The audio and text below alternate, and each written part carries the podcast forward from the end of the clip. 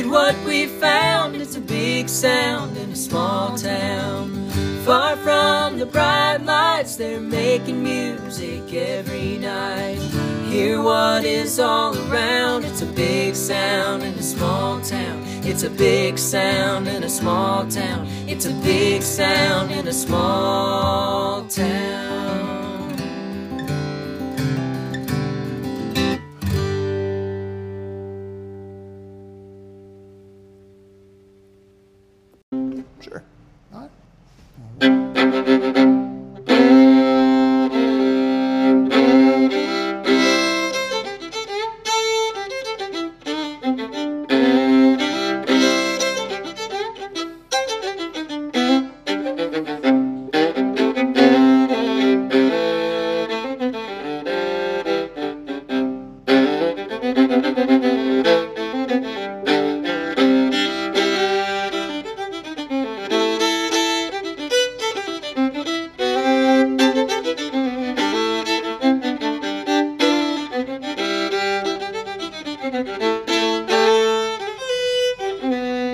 Mm-hmm.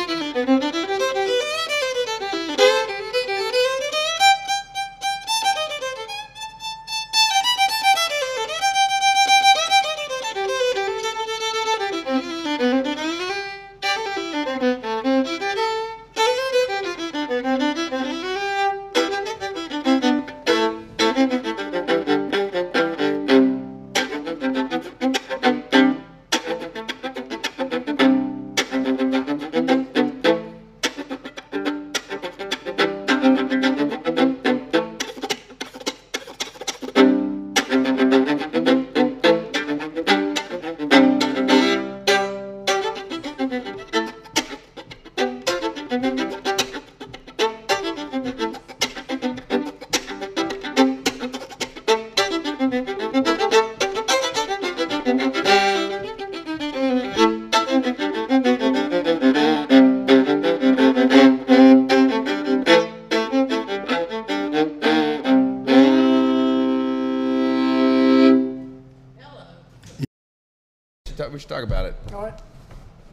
with Casey Driessen. We're at the Earl Scruggs Festival. Hey, hey. Hey, hey. So uh, we'll talk about violin. Yeah. Well, I got my uh, I got my main axe with me. It's the instrument I take everywhere I go. It's uh, it's made in 2000 uh, by a man named John Silikowski, who happened to just pass away this last Saturday on August 27th. Wow. I mean, I, and I, so you've had this violin tw- 22 years. 22 years. Yep, and I had uh, so this is the interestingly enough, I this is the 22nd five string that John made. Oh, that is weird. Yeah, That's- yeah, it is a little yeah, strange yeah, there, I guess. That's only going to happen once, isn't it? Right, yeah. And then uh, before this instrument, I had his third five string that he had made, and I had that from 95 to, well, I still have it, but I, I started playing five string on one of his instruments in 1995. Oh, okay. I guess this is an upgrade over the other one. I mean, Yes, actually, it is. Uh, you know, when I was at I, I was at college during those years when I was playing the that other five string, Right. and uh, I was getting ready to graduate, and I'm sure it was some sort of conversation, sort of about what are you going to do, where are you going to go after school, and and one of my teachers was telling me that um, uh, I think you need a better instrument. And I had never really thought about that. I was just so excited to have a fifth string that I didn't really think about you know, I wasn't comparing it in terms of tone and volume to other instruments. Right. And then I kind of realized, yeah, I guess it is a little quieter, and I guess it's a little thin on the low end. I mean, it was Uh, it was one of John's earliest five strings that he had made, and so I got in touch with John and said, uh, you know, hey, what do you got going on these days? Are you, you know, doing anything cool with five strings? And turns out he had a new batch ready, and he was making some innovations and you know, or at least developments from when I got that first instrument. He sent me a couple to try out, and it was far superior than what I was playing, and Were so all- that's were what they- I got now. Were they all all the ones he sent superior? Yeah, he sent me two of them. I think he had like a batch of ten. I think he would make in batches of ten, and uh, and I think uh, there were two that weren't spoken for yet. Right. And so he sent those two to me, and both of those, you know, uh, were far superior to my instrument I was playing. And so this is the one that I ended up choosing. That is really cool. Yeah, it's awesome. I love it. Okay, for my fiddle people, Yeah. uh, let's talk string gauges that you use or how, Ooh. how, how, how yours, you know, because I know they have no idea. Well, let's talk tuning. Let's simplify. Let's talk Okay. tuning first. Tuning, yeah, for sure. Uh, okay, so how is it tuned? Well, uh, so it's well, it's a five-string fiddle. Right. Uh, so it has the top four strings of a regular violin. Right. So E, A, D, G, Right. and then it has the low uh, string of a viola. Sure. So it's violin and viola at the same time. Right. To be honest, it doesn't quite sound like a standard violin, and it doesn't sound like a standard viola. It really kind of operates in this uh, realm that is just kind of right between those And two. that's exactly what you were looking for. I mean, that puts you. I think so. You know, I'm not even sure what I was looking for, to be honest, but I, I know that I was looking for added range. Right. And I didn't really have a sound in mind, but I had a range in mind, and this satisfied that. uh, and probably a tonal quality too to it. Yeah, over time, like um, being it, well, so this instrument versus my first one, uh, it, I was able to dig in more. I was able to pull more uh, tone out of it. Uh, uh, m- uh, the sound was richer. I was able to pull out more volume. Uh, I had more dynamic range. Uh, so I, I mean, I think the instrument, when I got it, I was really excited by the new possibilities that Yeah. it gave me. And okay, well, while we're on it, this is we'll veer just a little bit. So your bow. My bow. Yeah. Oh yeah. Uh, this bow is made by a man named John Greenwood, and he's in San Francisco or Oakland. It's, it's in, I think he's in San Francisco, and I, I'm. Sh- hmm. When did I get this? I'm gonna say it was probably around 2008, 2010, something like that. It's my first real, It's all right. real bow, and. Uh, Yes. I get concerned about it when I like I'm really careful where I put it down, Yeah. you know. But I still take it everywhere I go. I still play it everywhere, and just like the instrument, it gave me uh, a much wider range of tone and creativity and dynamics, and it made it made things easier, you know, to have these instruments, and uh, so I can hopefully go farther with I them. was totally surprised when you pulled that, and then I saw the bow, and it was like, oh, he's walking around Tryon with this instrument. I mean, this is my, I think they're meant to be played, Oh, and they this is my stuff, you know. Absolutely. so Yeah, and- I'm not too precious about it. I'm not af- afraid to play them. I am careful about it, but I want to play them and enjoy them, and I think that's what these are, are here for. You I know? totally agree. Uh, if it sits, or if you baby it, you sit it in a corner somewhere. It actually you do it a disservice, I believe, because they're meant to be played. All, Yeah. all instruments are meant to be played, as opposed to. I mean, you can have collector items like Sure. this. I mean, I think there's a, a, nice thing about the an instrument having a long life. You know, I think that's great. Uh, it needs to be taken care of in order to And- to have that. Um, but I think those instruments that have a long life and are played, you know, they have an even deeper sound and uh, more rich uh, history to they them as an instrument. their own too. I mean, it's Yeah, just like absolutely. as a person, they age, you know, and and so I can my- tell you everything that's happened with this instrument at this point, See, and- and- and which is kind of a fun idea. I was, uh, yeah, I, you know, I was kind of curious how much you've had to tweak it since you've had it, since you take it everywhere. Yeah, you know, I uh, I fooled around with different bridges on it, um, you know, different tail pieces, different chin rests, different shoulder rests, all the things that you can basically adjust on it. I have fooled around with adjusting, and at this point, I've kind of settled on these various components Right. and have been happy with them, and have I have a backup fiddle, and I have since put those same, you know, set that backup fiddle Just as like that just one. like this Yeah, one here. Yeah, That's great. um, I, you know, general maintenance and uh, little tweakings here and there. That's good because I know that violin has traveled in. We probably this is probably a segue maybe, but you know it has been in a lot of different climates in a lot Oh, of different absolutely. places. Yeah. I mean, I mean, that as well as you, the violin has traveled the world. Oh, sure. Yeah, it's been around a few times. Um, you know, I think I started uh, taking international travels, well, in 2000. You know, right after I got this instrument, I graduated college and moved down to Nashville, Tennessee. And I started playing some gigs with uh, people like Alison Brown and Tim O'Brien. And uh, I was fortunate enough to go on some international trips with them on a very early time in my career, early time in being in Nashville. And so this instrument and I got to start to explore the world together. And is that where that sit in? I mean, I didn't know if you would say was a world traveler as a child. I wasn't really a world traveler as a child. Uh, I was a traveler as a child. Right. You know, my family spent a lot of time going to bluegrass festivals, you know, all across the U.S. Right. Sometimes fiddle contests, but mainly bluegrass festivals and ones that were known for jamming. Right. That's what Yeah. we were interested in as a family.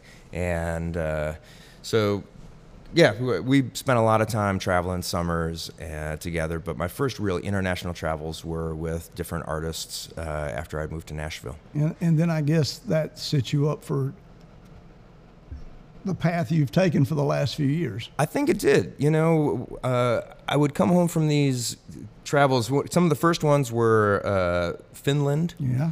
um, Ireland, Scotland, and England. Those were like my first, uh, you know, abroad travels. Right. And I would come home from them feeling really, really inspired and uh, about the the differences or the new culture that I had experienced, Sure. and of mm-hmm. course the musicians and mm-hmm. the local music that I was oh, experiencing Oh, yeah. there. So I was just inspired as a musician and as a person, and I would tell my family about it. I would be very excited about it, and my my wife loves international travel, and we used to talk about how we could do this together and want to do mm-hmm. this a little bit more together. And so for a while, we basically just said I was doing recon for us as a family, which turned out to be true. Well, I it, I guess it has, and you know, but not just traveled. You've actually basically taken up residency sometimes. Yeah, So I mean, you need to talk about that. I mean, how is it? sure.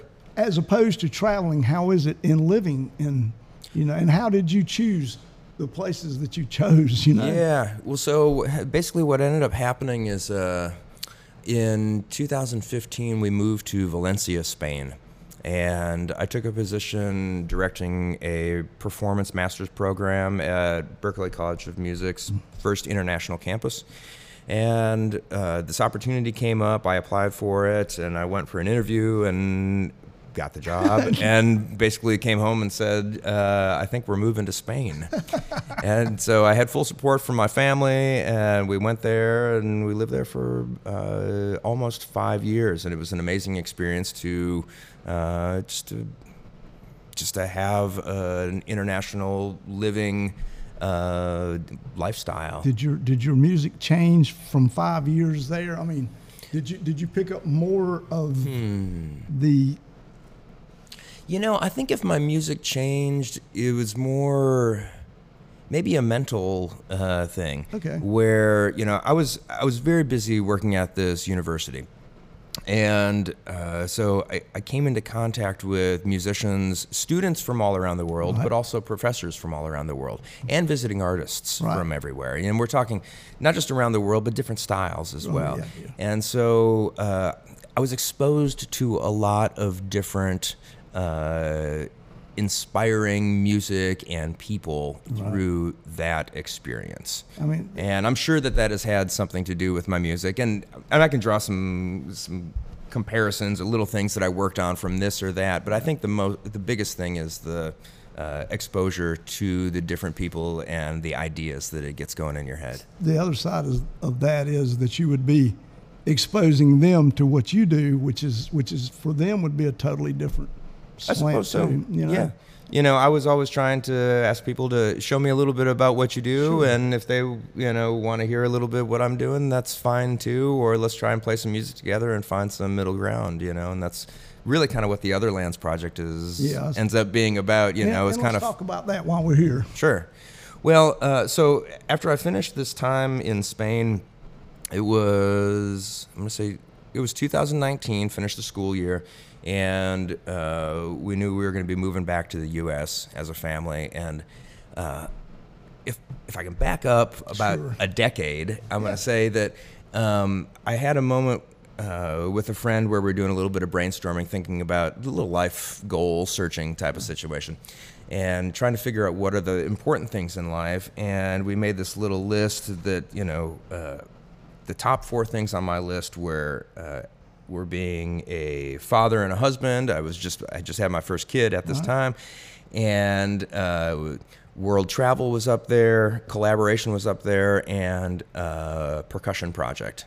Percussion Uh, yeah, we're fit, fiddle percussion, Right. Yeah. you know, yeah, chopping. gotcha. Yeah, chopping. Yeah. And so those were the top things. And I it started so I started to think about how could I tie these things together if possible. And it was like, well, what if I could travel the world, you know, through music with my family and collaborate with people? Like how can you tie these things together? Is it possible?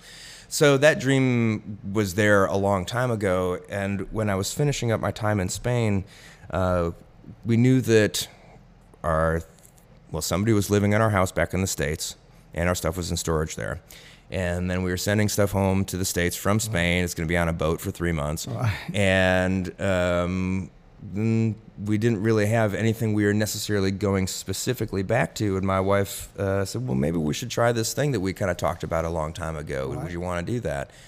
And of course, the answer was yes. And we decided that uh, we would basically take the long way home and uh, live in these different countries as opposed to just touring. Yeah, them, sure. And, you and know? there's a difference. I mean, there is Absolutely. a difference. I mean, there's it's not the same. Absolutely. And being with the family is a different thing, too. Oh yes, true. You know, when I was usually when you're traveling on the road as a musician, unless you're doing a camp, which is a one week commitment, year- usually. year, yeah, You know, you got well, you're in a place for one week, Right. You know, or in a, or a certain set of days. Normally, when you're on the road, you're in pl- a place for one or two days. You know, and then you move on, and that's not the way that it works with a family. It works better uh, when you can take them, or you know. Yeah. Well, you yeah. So what I what we realize is that we can, if if we hang out in a place for a little bit longer, we get to know the area. We get to know the people. With there's, I mean, we're living in these places too. We're not just passing through. We have to figure out where are the grocery stores. We're like, how are we getting our money? Uh, what are we doing about laundry? Like, how do we, what's our public transportation situation like? You know, there's all these other sort of logistics of living, and having a little bit more time allows you to get closer to the people and the area that you're in. So, we basically, if we could, we put it one to two weeks, you know, in a location. You know, sometimes it would be even longer. Uh, I guess that's also great education for your children. I think so. I, mean, hope would so. Think, I would think it. I would think we'll find out what happens. Yeah, you know, we'll yeah. see. We'll see how it ends up. You know, but but uh, honestly, I, th- I do think that it has been a great experience for her, and you know, see, she is uh, fluent in Spanish now from us living Oh, in in Spain, and. Uh, I think she's also very aware of other people's lives. Yeah. And, uh, you know, maybe they have a unit in school on uh, life in India, but she has experienced Right. life in India and knows what it's like th- with the food and the cultures and the people and the places there. And that is a that is a lot different, a lot deeper experience than just book learning for her. And I think it's making her a more understanding and aware person. Is Well, what I would like to has to been think. in, in the places you've been are totally different than the United States. For sure. I mean, well, while we're on that too, so is has it been hard to adjust to? Have you had language barriers in different places Uh, I that have some- been problematic? Sure. you know? Well, no, I wouldn't say that nothing that's insurmountable. okay, uh, in many of these places we went. So we we were in Spain, Ireland, and Scotland. Um, then we went to India, and we went to Japan, and then we went to Finland. right. And of all these places, I guess Japan is the one that had the the least amount of English Right. where we were at, Yeah, but that we still found a fair amount of that. Sure. And in different places in India where we were, the uh, language barrier. Uh, Because there's so many languages there. I mean, Yes. even, yeah, there's. but English is one that people, uh, many people do speak Yeah. there. Uh, so we didn't have that many language challenges, but those were the two countries where sometimes, you know, we we do our best to communicate in the words what we can find, and then when we realize you can't, uh, well, this idea, I don't know how else to explain this idea. We, we, we smile and laugh, and then we play some music, and we just enjoy being in, in each other's company. How about food? Has that been an adjustment from country to country? Sure, Yeah, I- absolutely. people don't think about that, you know, but it is. I mean, it's, it's a challenge when you go to any new country to like, what can we really eat, or Yep. what can we find that works for us? Yeah, you know, we're we like to experience the food of the places that we're in, and so we don't mind, you know, branching out Yeah. and and exploring some of those things. Uh, but I mean, that is part of the culture of doing deal. absolutely, I mean, but sometimes you know you, you're getting into a place and they have names for very common things that's that, you know. Uh, uh, popular dishes, but you don't necessarily know those names, and so you have to kind of figure out what are the things that you end up enjoying. Um, you know, I would say that's in uh, uh, well in Japan. Generally, you're eating with chopsticks, you know, and that's something that's fine for us, but that Yeah. may be a change for some people. Um, trying to read a menu in Japan was very difficult. You know, Mm-hmm. Yeah. I'm thankful when pictures are there. Sure. And other than that, you just sort of take a chance sometimes. You know. I mean, it's part of the adventure. Absolutely. In India, uh, eating with hands, Yeah, our hands yeah, was the other uh, adventure, and there is an art to it. You know, in my first day of eating with my hands, I, my friends that were with me, they noticed my struggle, and then they gave me some tips about how you use your thumb and how you hold your fingers and how you kind of are able to get things into the place that you need to get them in a relatively clean way. Yeah. So I mean, that's it's a uh, fun experience. Yeah. Oh, yeah. I'm, I'm sure it is.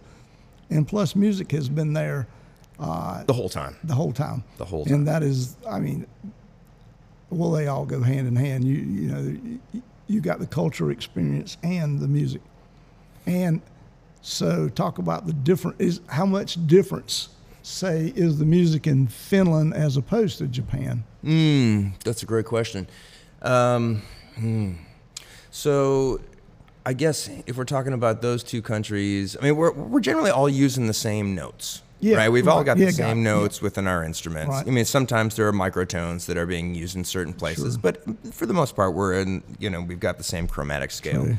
Um, what I found to be challenging sometimes was forms of songs.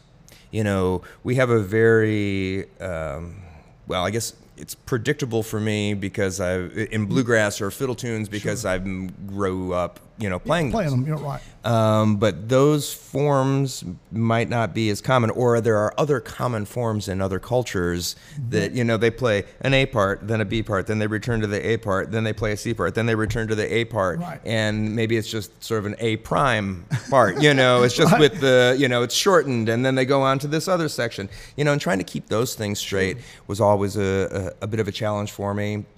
And then when I was playing with people who were uh, vocalists, Right.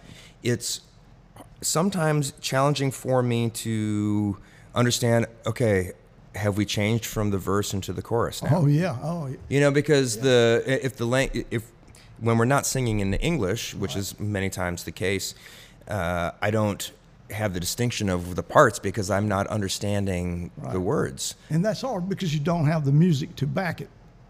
Yes You have a you have a vocal to match for your music as opposed to well, what we were not even talking about. Uh, as is another instrument to lead you along. Sure. I mean, there are usually other instruments there, and I am playing along with them, but sometimes I just don't understand. Okay, have I heard this lyric before? As in, like, Right. Oh, as yeah, in, like yeah, a yeah. chorus that Sure. is a Is this- is repetition. Yeah. I- like, I don't recognize the language enough to know that I may have heard this before. Right.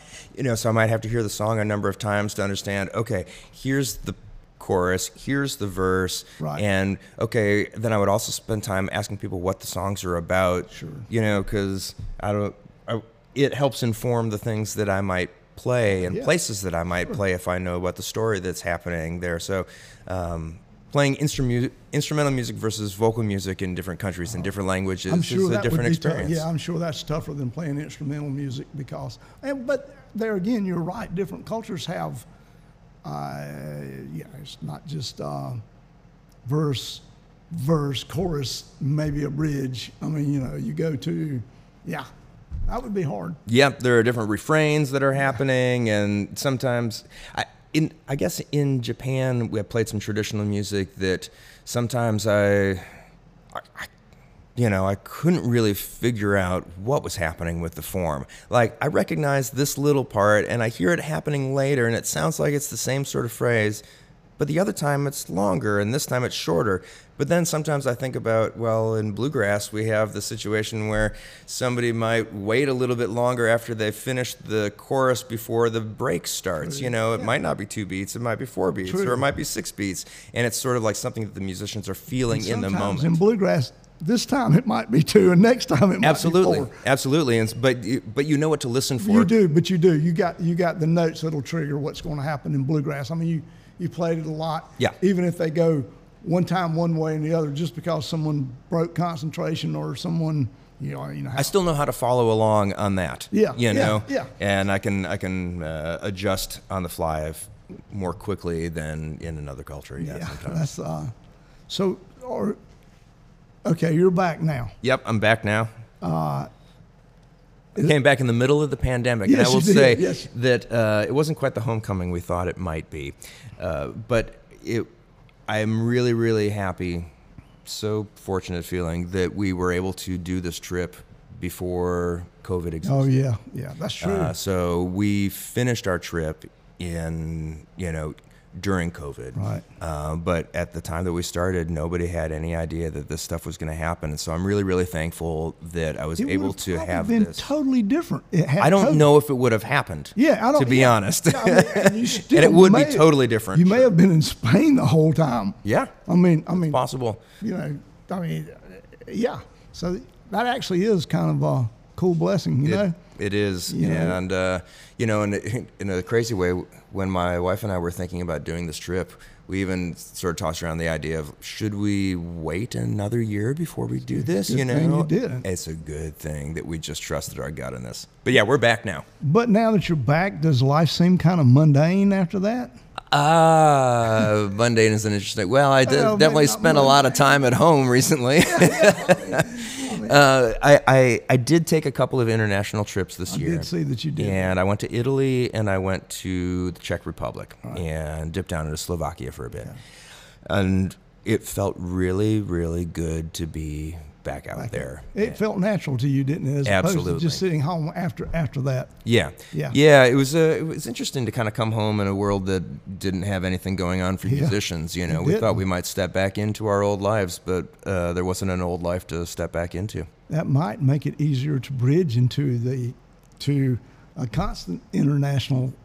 Well, certainly you got to figure out what your solution is going to be and what do you want to spend your time doing. And I think we a lot of us did a lot of soul searching in these last couple of years trying to figure out okay, what is the important direction that I would like to go right now? And for me, I know that international travel and collaboration is part that has to be there. How hard is that? How hard is it to for you to coordinate musicians? So you're going to Mm.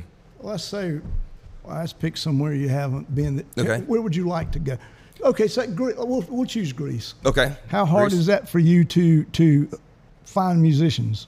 Um, I don't know. I haven't tried, but uh, I have a couple of friends who uh, who have Greek backgrounds. Right. And one is a student from when I was uh, an inst- uh, instructor at the school. Right. And another one is a, uh, pers- a professor that worked there. And so my first thing I would do would be reach out to them, and uh, so you you kind of let the your web of you know musician friends sort of uh, direct these things and sometimes they're tuning you into a friend of theirs or sometimes it's just like hey this is a person that you need to if you True, if you're true. if Look you want to hear uh, some traditional greek music right. you got to check this person out Right. and so then you do that and then maybe you try and contact that person and that turns into something else. But it, it really is a.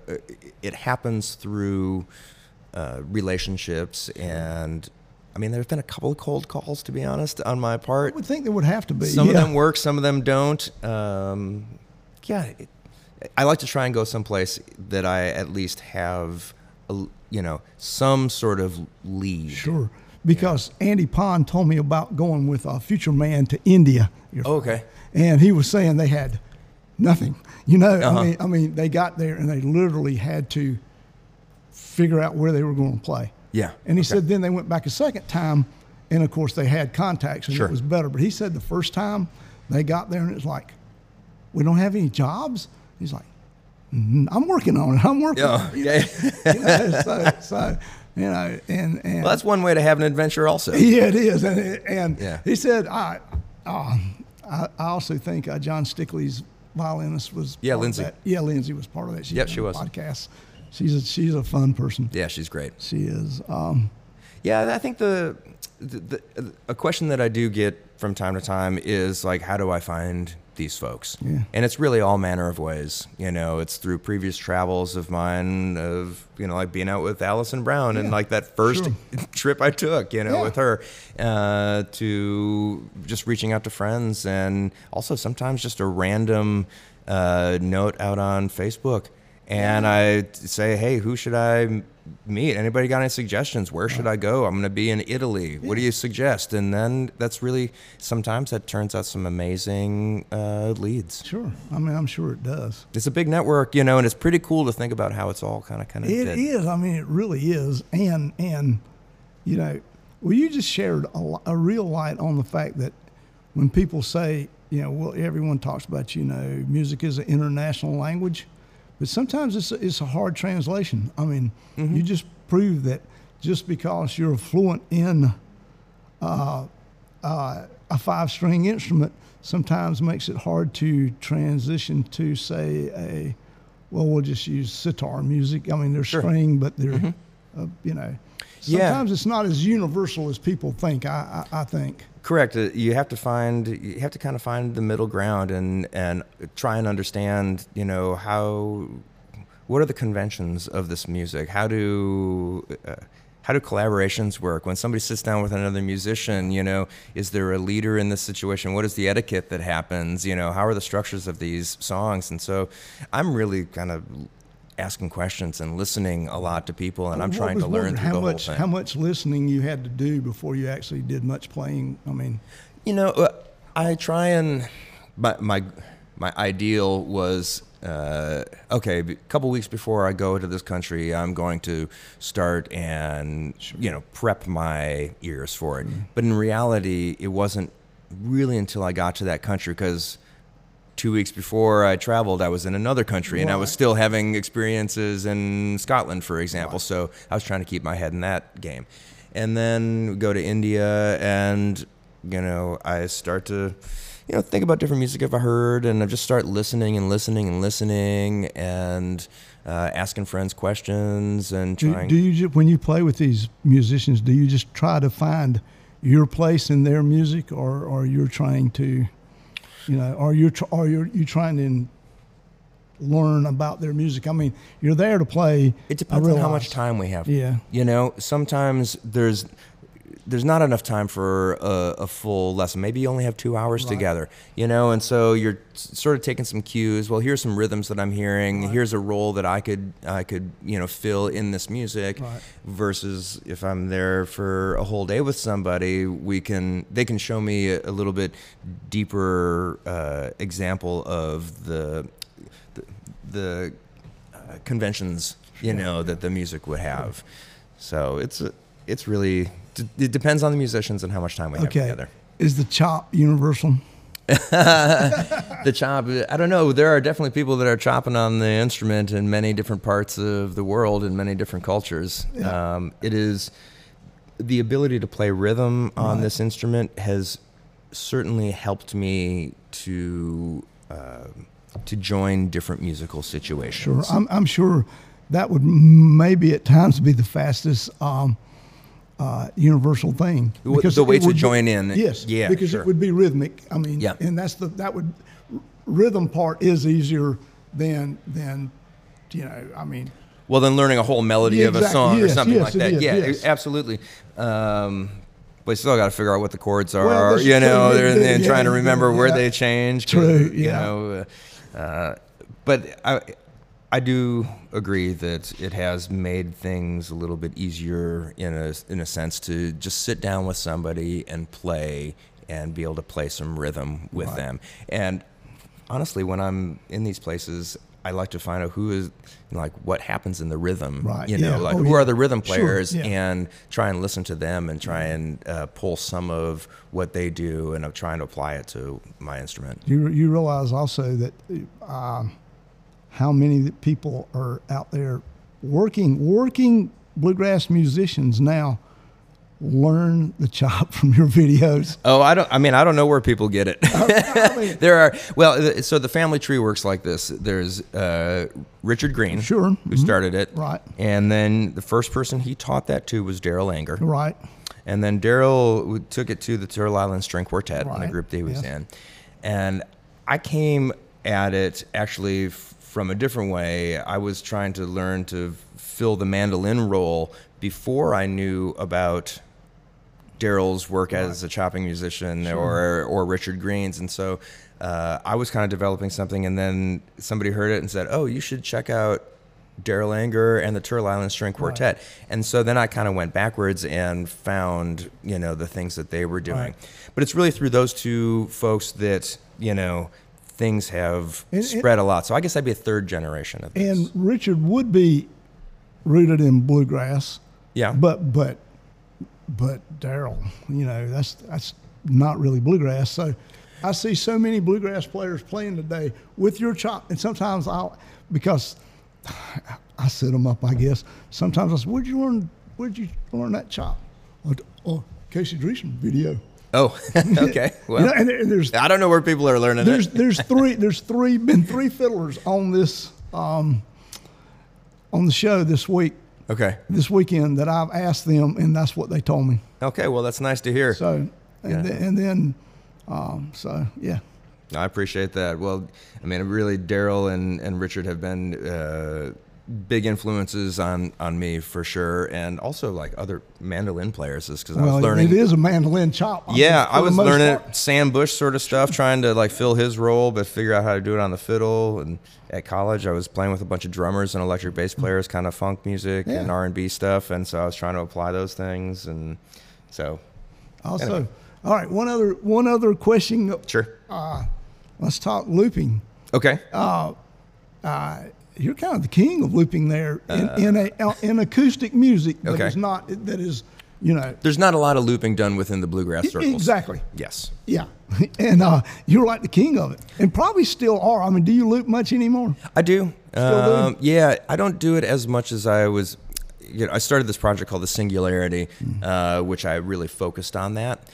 Uh, occasionally, I do some looping gigs here and there, but it's not uh, as a primary focus as right now for me as that was. Um, I still have all my pedals set up in my music room, and I practice with them all the time. You know, I, looping is a great practice tool. It's a great compositional tool.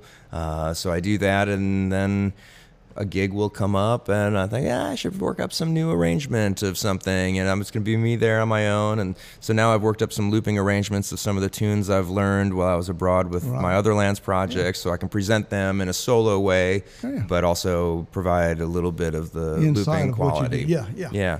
So yeah, I'm still doing it. Okay, well that's that's good. Uh, David Holt told me he said I was asking David about his suit, you know, Okay. his ham-bone suit. Yeah. and David said it was great. It was really great, and it was becoming my legacy. So I decided I didn't spend all this time being a real musician for it. For me to come down to being, I'm wearing a blue suit with triggers on it. You know. Yeah. So he said I, I went away from it, and he said it was one of my most popular things. Mm-hmm.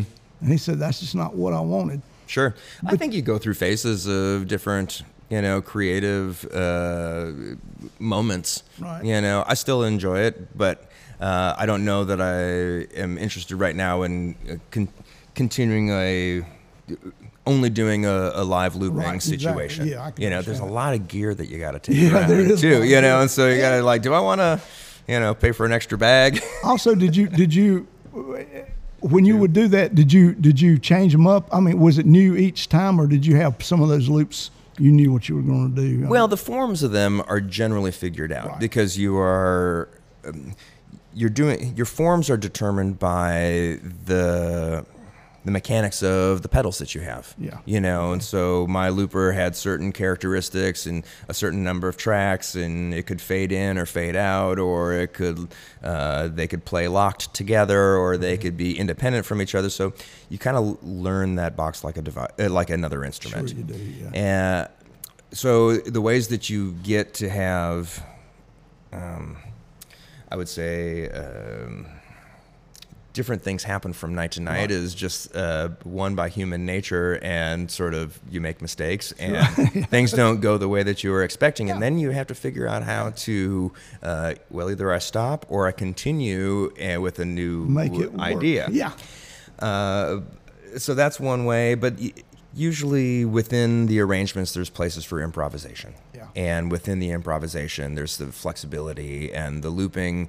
The the loop can can go and go until you decide to change it to something else. So you do have flexibility in that terms for improvisation and to kind of change it up from night to good. night. I mean, that's cool. And- You know, one of the things that I started doing because you're right. The sometimes they do um, like okay, here's this the same arrangement again. Is that I kind of figured out I'm gonna.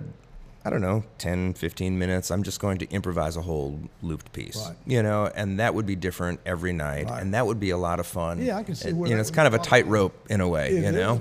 I can see it can be disastrous. Yeah, For- for some me, are better than be- others. Yeah, it can be very disastrous for me. It'll be, oh, I don't even know where I'm at. Oh, let's quit. You know. Uh, well, that's why you got to practice the pedals like they're an instrument, really. Oh, well, you do really. Yeah. I mean, it is, it, and because they are in its own sense, as much as electronic music is, I mean, they're a tool that you're using to create your music for sure. and um, and sometimes it's every bit as complicated as the instrument you're playing. Yeah, eh, well, and then you're dealing with power and you're, you know, those types of things and electronic stuff going, you know, haywire. What was the first song you learned on the violin? Oh, I'm sure it was probably like a, a Twinkle Twinkle Little Star or a Happy Birthday or a Boil 'em Did Cabbage. you did you did you Those are the first classic ones. did you actually take lessons as a child or? Mm-hmm. I did Suzuki for Yeah, about two Suzuki. years. Yeah. And my dad uh, was a he was playing banjo and pedal steel guitar when I was starting the instrument, and so he was playing those around the house, and he kind of he got me started, and he would sort of oversee my practicing and kind of direct me, you know, and I try to tell people Suzuki is great because it's basically ear training. You know? Yeah. And so I, I, you know, people ask me about, well, you know, my child's taking violin lessons and he's, he or she's taking Suzuki. Yeah, it's great because it's um, ear training. I mean, yeah, you learn how to hold the instrument, how to treat it. You learn also you get you uh, learn some technique, and then it was also training your ears. So we did that for a couple of years. yeah, that's good. And, and then, uh, so I guess it all changed when you went to college. I mean, I guess that was a whole different bag, wasn't it? I mean, I was playing. Uh, I actually studied music production and engineering in school. I went to the recording studios. Right. Uh, I did take lessons, and I did do ensembles Right. and different things like that. Uh, but I was playing so much. Yeah, you you- know, I was yeah. doing a ton before I got to school. It, it wasn't really my. Uh, introduction Sure. to playing in ensembles. Right. You know, it was more like, uh, what can I get from this experience here that I can't get Right. otherwise, and it was learning how to make records. Sure. You know, I like obviously technology, so Yeah. being in a studio is a fun place for me. That's pretty cool. What, what's, what's going forth from here? Going forth, well, I'm continuing my Other Lands project and uh, trying to continue to travel. Uh, I've got uh, a bunch of material that I have collected from various trips that is uh, being edited Right, currently. you so were going to do release some of that Yep. stuff. So I got that to work on. There's a record that I'm producing of a uh, local duet cellist and a uh, guitarist, and they sing and write original material together. And so I'm recording, mixing, producing that, and I do a bunch of teaching, and I play different gigs that are Right. solo or you know playing for different folks here and there. You know, it's a it's the life of the independent musician. Yeah, busy guy. Yeah. And well, that's what you want to be. Yeah, I know. That's uh, so that's good. I'm thankful. I thank you for coming by and doing this. Thanks very much for having me. Appreciate it. You're welcome.